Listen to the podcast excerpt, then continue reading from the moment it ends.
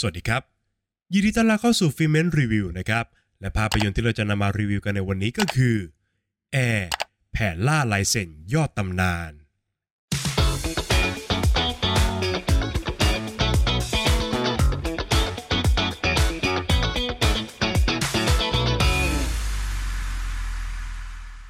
ในช่วงที่แบรนด์กีฬาอย่างไนกี้นั้นยังไม่ได้เป็นเจ้าตลาดในวงการบาสเกตบอล แล้วก็กำลังจะพ่ายแพ้ต่อแบรนด์คู่แข่งอยู่รอมรอนะครับ ซันนี่นักวิเคราะห์ข้อมูลของนักกีฬาประจำบริษัท ได้เล็งเห็นถึงพรสวรรค์ชั้นเลิศของไมเคิลจอแดนนำมาซึ่งการพลิกเกมเจรจาล่าลายเซ็นครั้งสำคัญ อันเป็นที่มาของรองเท้าชื่อดังอย่าง Nike Air Jordan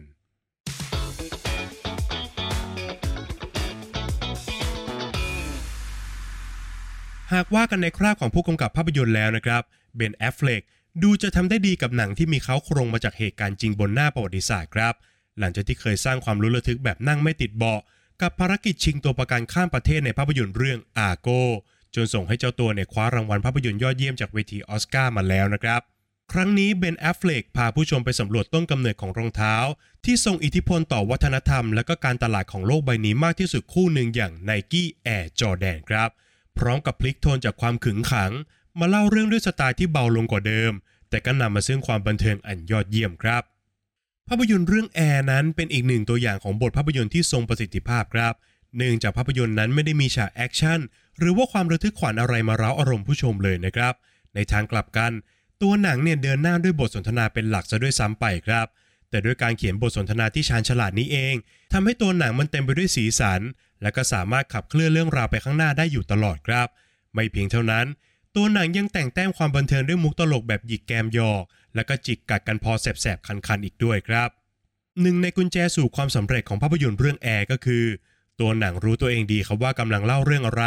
และกำลังเล่าให้ใครฟังครับ กล่าวคือเมื่อเราพูดถึงเรื่องราวการล่าลายเซ็นของไมเคิลจอแดนเนี่ยหากตัวหนังเลือกจะเดินหน้าไปในโทนที่จริงจังกว่านี้ ทุกบทสนทนาที่เกิดขึ้น มันก็อาจจะเต็มไปด้วยข้อเสนอที่ถูกใส่ลงในสัญญาของแต่ละแบรนด์ การถกเถียงกันด้วยข้อกฎหมาย ไล่ยาวไปจนถึงกติกาการเล่นบาสเกตบอลด้วยซ้ำไปครับ แต่การที่ตัวหนังเนี่ยเลือกจะลดโทนของตัวเองให้ง่ายขึ้น ตัดรายละเอียดที่มันซับซ้อนออกไป และเก็บเอาไว้เพียงแค่แก่นสารของทุกการเจรจาเท่านั้น ผู้ชมจึงสามารถเข้าใจ แล้วก็ร่วมเป็นส่วนหนึ่งของความโลดโผนโจรทยานที่เกิดขึ้นของเหล่าตัวละครได้มากกว่าครับ อย่างไรก็ตามนะครับเมื่อเราพูดถึงรองเท้า Nike Air Jordan เนี่ยผู้ชมส่วนใหญ่ก็น่าจะรู้ดีอยู่แล้วครับว่า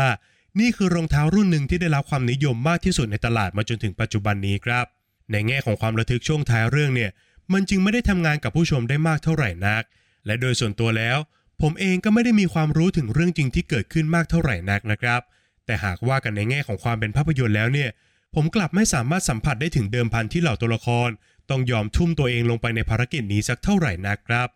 เนื่องจากตัวหนังเนี่ยไม่ได้ให้เวลากับชีวิตส่วนตัวของพวกเขาเท่าไหร่นัก ภาพที่ออกมาจึงคล้ายกับกลุ่มตัวละคร ที่พร้อมจะแหกทุกกฎที่มีบนโลก เพื่อจะล่าลายเซ็นของไมเคิลจอแดน โดยไร้ซึ่งความกดดันจากภาวะแวดล้อมเกินไปสักหน่อยครับ สิ่งที่ผมจะพูดต่อไปนี้นะครับไม่ถือว่าเป็นข้อเสียของภาพยนตร์ แต่มันเป็นสิ่งที่ผมเนี่ยรู้สึกว่าน่าสนใจ และก็รู้สึกเสียดายที่ตัวหนังเนี่ยไม่ได้พาผู้ชมไปสำรวจครับหนึ่งคือขั้นตอนการออกแบบรองเท้า Nike Air Jordan ที่ผมอยากให้มันละเอียดขึ้นกว่านี้สักนิดหนึ่งครับเพราะนอกจากกลยุทธ์ทางการตลาดเพื่อฉกชิงลายเซ็นของ Michael Jordan แล้วเนี่ย สิ่งที่สำคัญไม่แพ้กันก็คือ ตัวรองเท้าที่มันจะสามารถมัดใจสุดยอดนักบาสเกตบอลคนนี้ได้สำเร็จครับ 2 ก็คือเกมการแข่งขันอันเข้มข้นในโลกแห่งรองเท้าบาสเกตบอล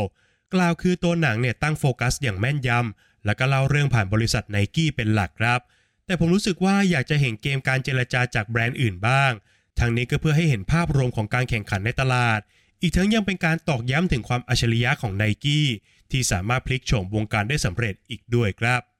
นักแสดงนำอย่างแมดเดมอนสามารถถ่ายทอดตัวละครอย่างซันนี่ออกมาได้อย่างมีสีสันมากๆนะครับ เขาสามารถสร้างสมดุลอันยอดเยี่ยมระหว่างความตลกขบขัน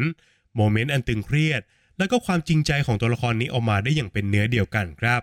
ขณะที่นักแสดงอย่างวิโอลาเดวิสก็ยังคงมอบการแสดงที่เข้มข้นได้ตามมาตรฐานอันยอดเยี่ยมของเธอครับ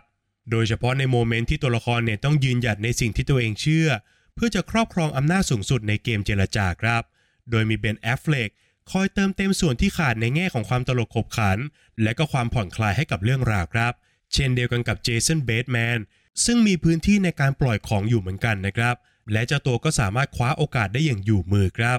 และนักแสดงที่ขโมยซีนที่สุดของเรื่องคงหนีไม่พ้นคริสเมสซิน่า ที่สามารถต่อปากต่อคำกับแมตต์เดมอนได้อย่างถึงพริกถึงขิงจริง ๆ ครับ โดยสรุปแล้วนะครับ ภาพยนตร์เรื่องแอร์แผนล่าลายเซ็นยอดตำนาน คือการตีแผ่ส่วนหนึ่งของหน้าประวัติศาสตร์ และก็ pop culture แห่งยุคสมัย ด้วยบทภาพยนตร์ชั้นเลิศ ที่มันขับเคลื่อนทุกอย่างด้วยบทสนทนาอย่างแท้จริงครับ ผสมผสานความหยิกแกมหยอก เข้ากับการเดิมพันอย่างหมดหน้าตักของตัวละครได้อย่างมีสีสัน ผ่านทีมนักแสดงที่แข็งแกร่งในแนวทางของตัวเอง และพร้อมจะสร้างเสียงหัวเราะให้กับเรื่องราวได้แบบอร่อยพอดีคำครับ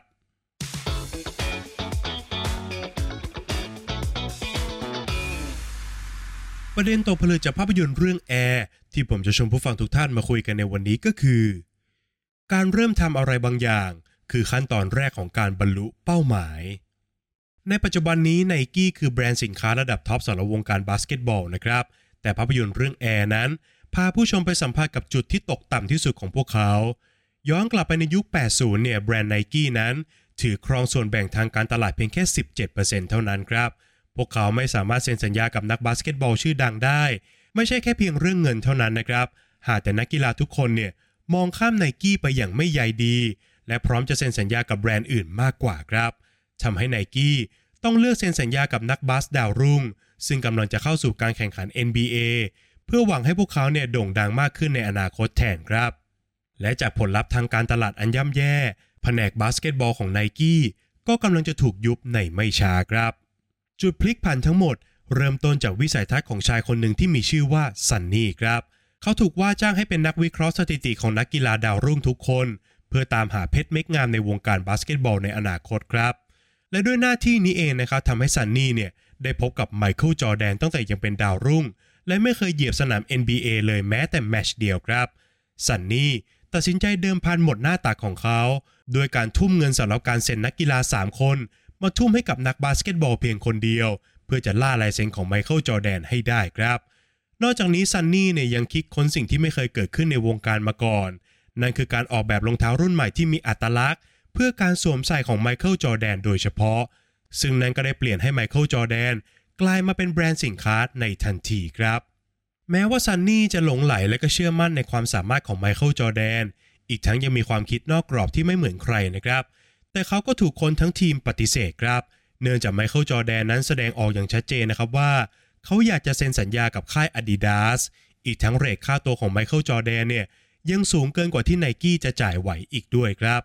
แต่สิ่งที่ซันนี่ทำก็คือ เขาตัดสินใจเดินหน้าโปรเจกต์นี้ โดยที่ไม่รอการอนุมัติจากใครทั้งสิ้นครับ และแม้ว่ามันจะฟังดูบุ่มบ่าม แต่ผลลัพธ์ของมันกลับสร้างให้แบรนด์ไนกี้เนี่ยประสบความสำเร็จในระดับหลายพันล้านดอลลาร์ และยืนหยัดเป็นเบอร์ต้นๆของตลาดได้จนถึงทุกวันนี้ครับ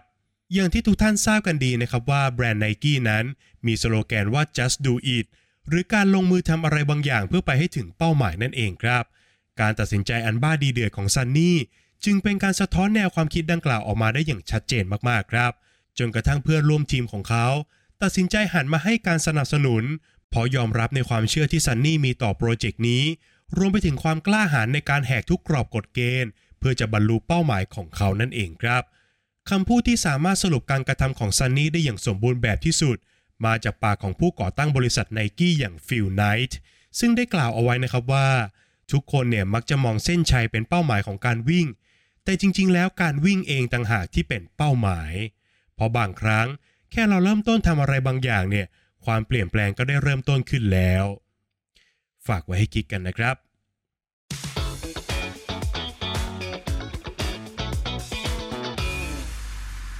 และก็มาถึงช่วงการให้คะแนนของภาพยนตร์กันแล้วนะครับ ในส่วนของบทภาพยนตร์นั้นผมขอให้ไว้ที่ 8 คะแนนครับ พระเอกตัวจริงของภาพยนตร์ก็คือการเขียนบทสนทนาที่ทั้งแสบทั้งคัน แต่ในขณะเดียวกันก็สามารถใช้บทสนทนาดังกล่าวเนี่ยขับเคลื่อนเรื่องราวไปข้างหน้าได้อยู่ตลอดเวลาครับ ผมติดนิดเดียวครับที่ตัวหนังเนี่ยเล่ามิติเดียวเกินไปสักหน่อย มันทำให้เรื่องราวทั้งหมดนั้น มันดูจะเดินเป็นเส้นตรง แล้วก็ไม่ได้มีเซอร์ไพรส์ที่มันยากเกินคาดเดาเท่าไหร่นะครับ ในส่วนของงานสร้างนะครับ ผมขอให้ไว้ที่ 7 คะแนนครับ งานโปรดักชันโดยรวมของภาพยนตร์นั้นอยู่ในเกณฑ์ที่ดี สามารถถ่ายทอดบรรยากาศในยุค 80 ออกมาได้อย่างสวยงาม พร้อมกับรวบรวม pop culture แห่งยุคสมัยเอาไว้มากมายครับ อีกหนึ่งสิ่งที่ต้องน่าชื่นชมก็คือการตัดต่อนั่นเองครับ ที่สามารถทำให้หนังที่มีแต่บทสนทนา กลายเป็นหนังที่ดูสนุกได้ตั้งแต่ต้นจนจบ รวมกับงานดนตรีประกอบแบบย้อนยุค ที่ช่วยสร้างบรรยากาศ และก็ช่วยปลุกใจผู้ชมได้อย่างลงตัวมากๆครับ ในส่วนของนักแสดงนะครับผมขอให้ไว้ที่8คะแนนครับ คงจะไม่ผิดนักหากผมจะบอกว่าภาพยนตร์เรื่องแอร์เนี่ยคือหนึ่งในผลงานที่มีทีมนักแสดงอันแข็งแกร่งมากๆครับ นำโดยแมตต์เดมอนที่โดดเด่นมากๆในการโน้มน้าวผู้ชม ให้เชื่อไปกับความบ้าบิ่นของเขาครับเช่นเดียวกันกับเบนแอฟเฟลกที่คอยเติมสีสันด้วยมุกตลกหน้าตาย รวมกับคริสเมสซิน่าที่สามารถโวยวายได้อย่างมีศิลปะมากๆครับ ขณะที่วิโอลาเดวิสเองก็ยอดเยี่ยม โดยเฉพาะกับการวางมาดอนาเกรงขามในทุกการเจรจา นอกจากนี้เคมีของนักแสดงทุกคนเนี่ยยังสอดรับกันได้อย่างลงตัวอีกด้วยครับ ข้อคิดที่ได้นะครับ ผมขอให้ไว้ที่ 6 คะแนนครับ แม้จะถ่ายทอดถึงความเชื่อมั่นและกล้าหาญของบริษัทไนกี้ที่พลิกวงการด้วยการเซ็นสัญญากับไมเคิลจอแดนให้ผู้ชมเนี่ยได้เรียนรู้ผ่านความสำเร็จอันยิ่งใหญ่ของพวกเขานะครับ แต่เบื้องลึกกว่านั้นเนี่ยตัวหนังกลับไม่ได้สะท้อนถึงแง่มุมอื่นให้ได้เห็นมากนะครับ โดยเฉพาะกับความล้มเหลว ซึ่งเป็นโค้ตรงข้ามกับความฝันอันสวยงาม อันเป็นสิ่งที่มนุษย์เนี่ยต้องพบเจออยู่ทุกเมื่อเชื่อวันครับ ส่วนสุดท้ายก็คือส่วนของความสนุกนะครับ ผมขอให้ไว้ที่8คะแนนครับ ไม่บ่อยนักนะครับที่หนังสักเรื่องที่มันอัดแน่นไปด้วยบทสนทนาเพียงอย่างเดียวเนี่ยไม่ได้มีฉากแอคชั่นหรือว่ามีเหตุการณ์ระทึกขวัญมาเกี่ยวข้องเลยนะครับ มันจะสามารถเล่าเรื่องออกมาได้สนุกขนาดนี้ เนื่องจากตัวหนังเดินหน้าได้อย่างรวดเร็ว สร้างเสียงหัวเราะได้อย่างถูกจังหวะ และก็สร้างเดิมพันที่น่าสนใจให้กับตัวละครได้อย่างยอดเยี่ยมครับ แม้ผู้ชมจะรู้ตอนจบอยู่แล้ว แต่ก็เผลอเอาใจช่วยตัวละครทุกคนได้อย่างไม่ทันตั้งตัวเลยทีเดียวครับ จากคะแนนทั้ง 5 ส่วนนะครับหารเฉลี่ยกันออกมาแล้วทำให้ภาพยนตร์เรื่องแอร์แผนล่าลายเซ็นยอดตำนาน ได้คะแนนเฉลี่ยจากฟิเมนต์ไปอยู่ที่ 7.4 คะแนนครับ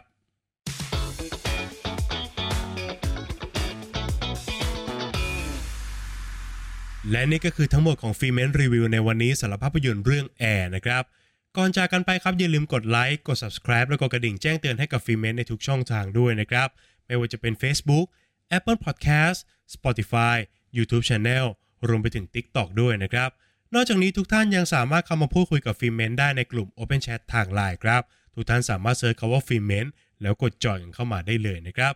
และหากใครต้องการจะสนับสนุน Filmment นะครับ ทุกท่านสามารถกดปุ่ม Super Thanks บน YouTube ได้แล้วครับ หากใครชื่นชอบคลิปรีวิวของ Filmment รวมไปถึงคลิปต่างๆ ภายในช่องด้วยเนี่ย อย่าลืมกดปุ่ม Super Thanks เป็นกำลังใจให้ผมด้วยนะครับ ใน EP หน้า Filmment จะนำเสนอ content อะไรนั้นต้องขอติดตามกันด้วยนะครับสำหรับวันนี้ Filmment ขอลาไปก่อน สวัสดีครับ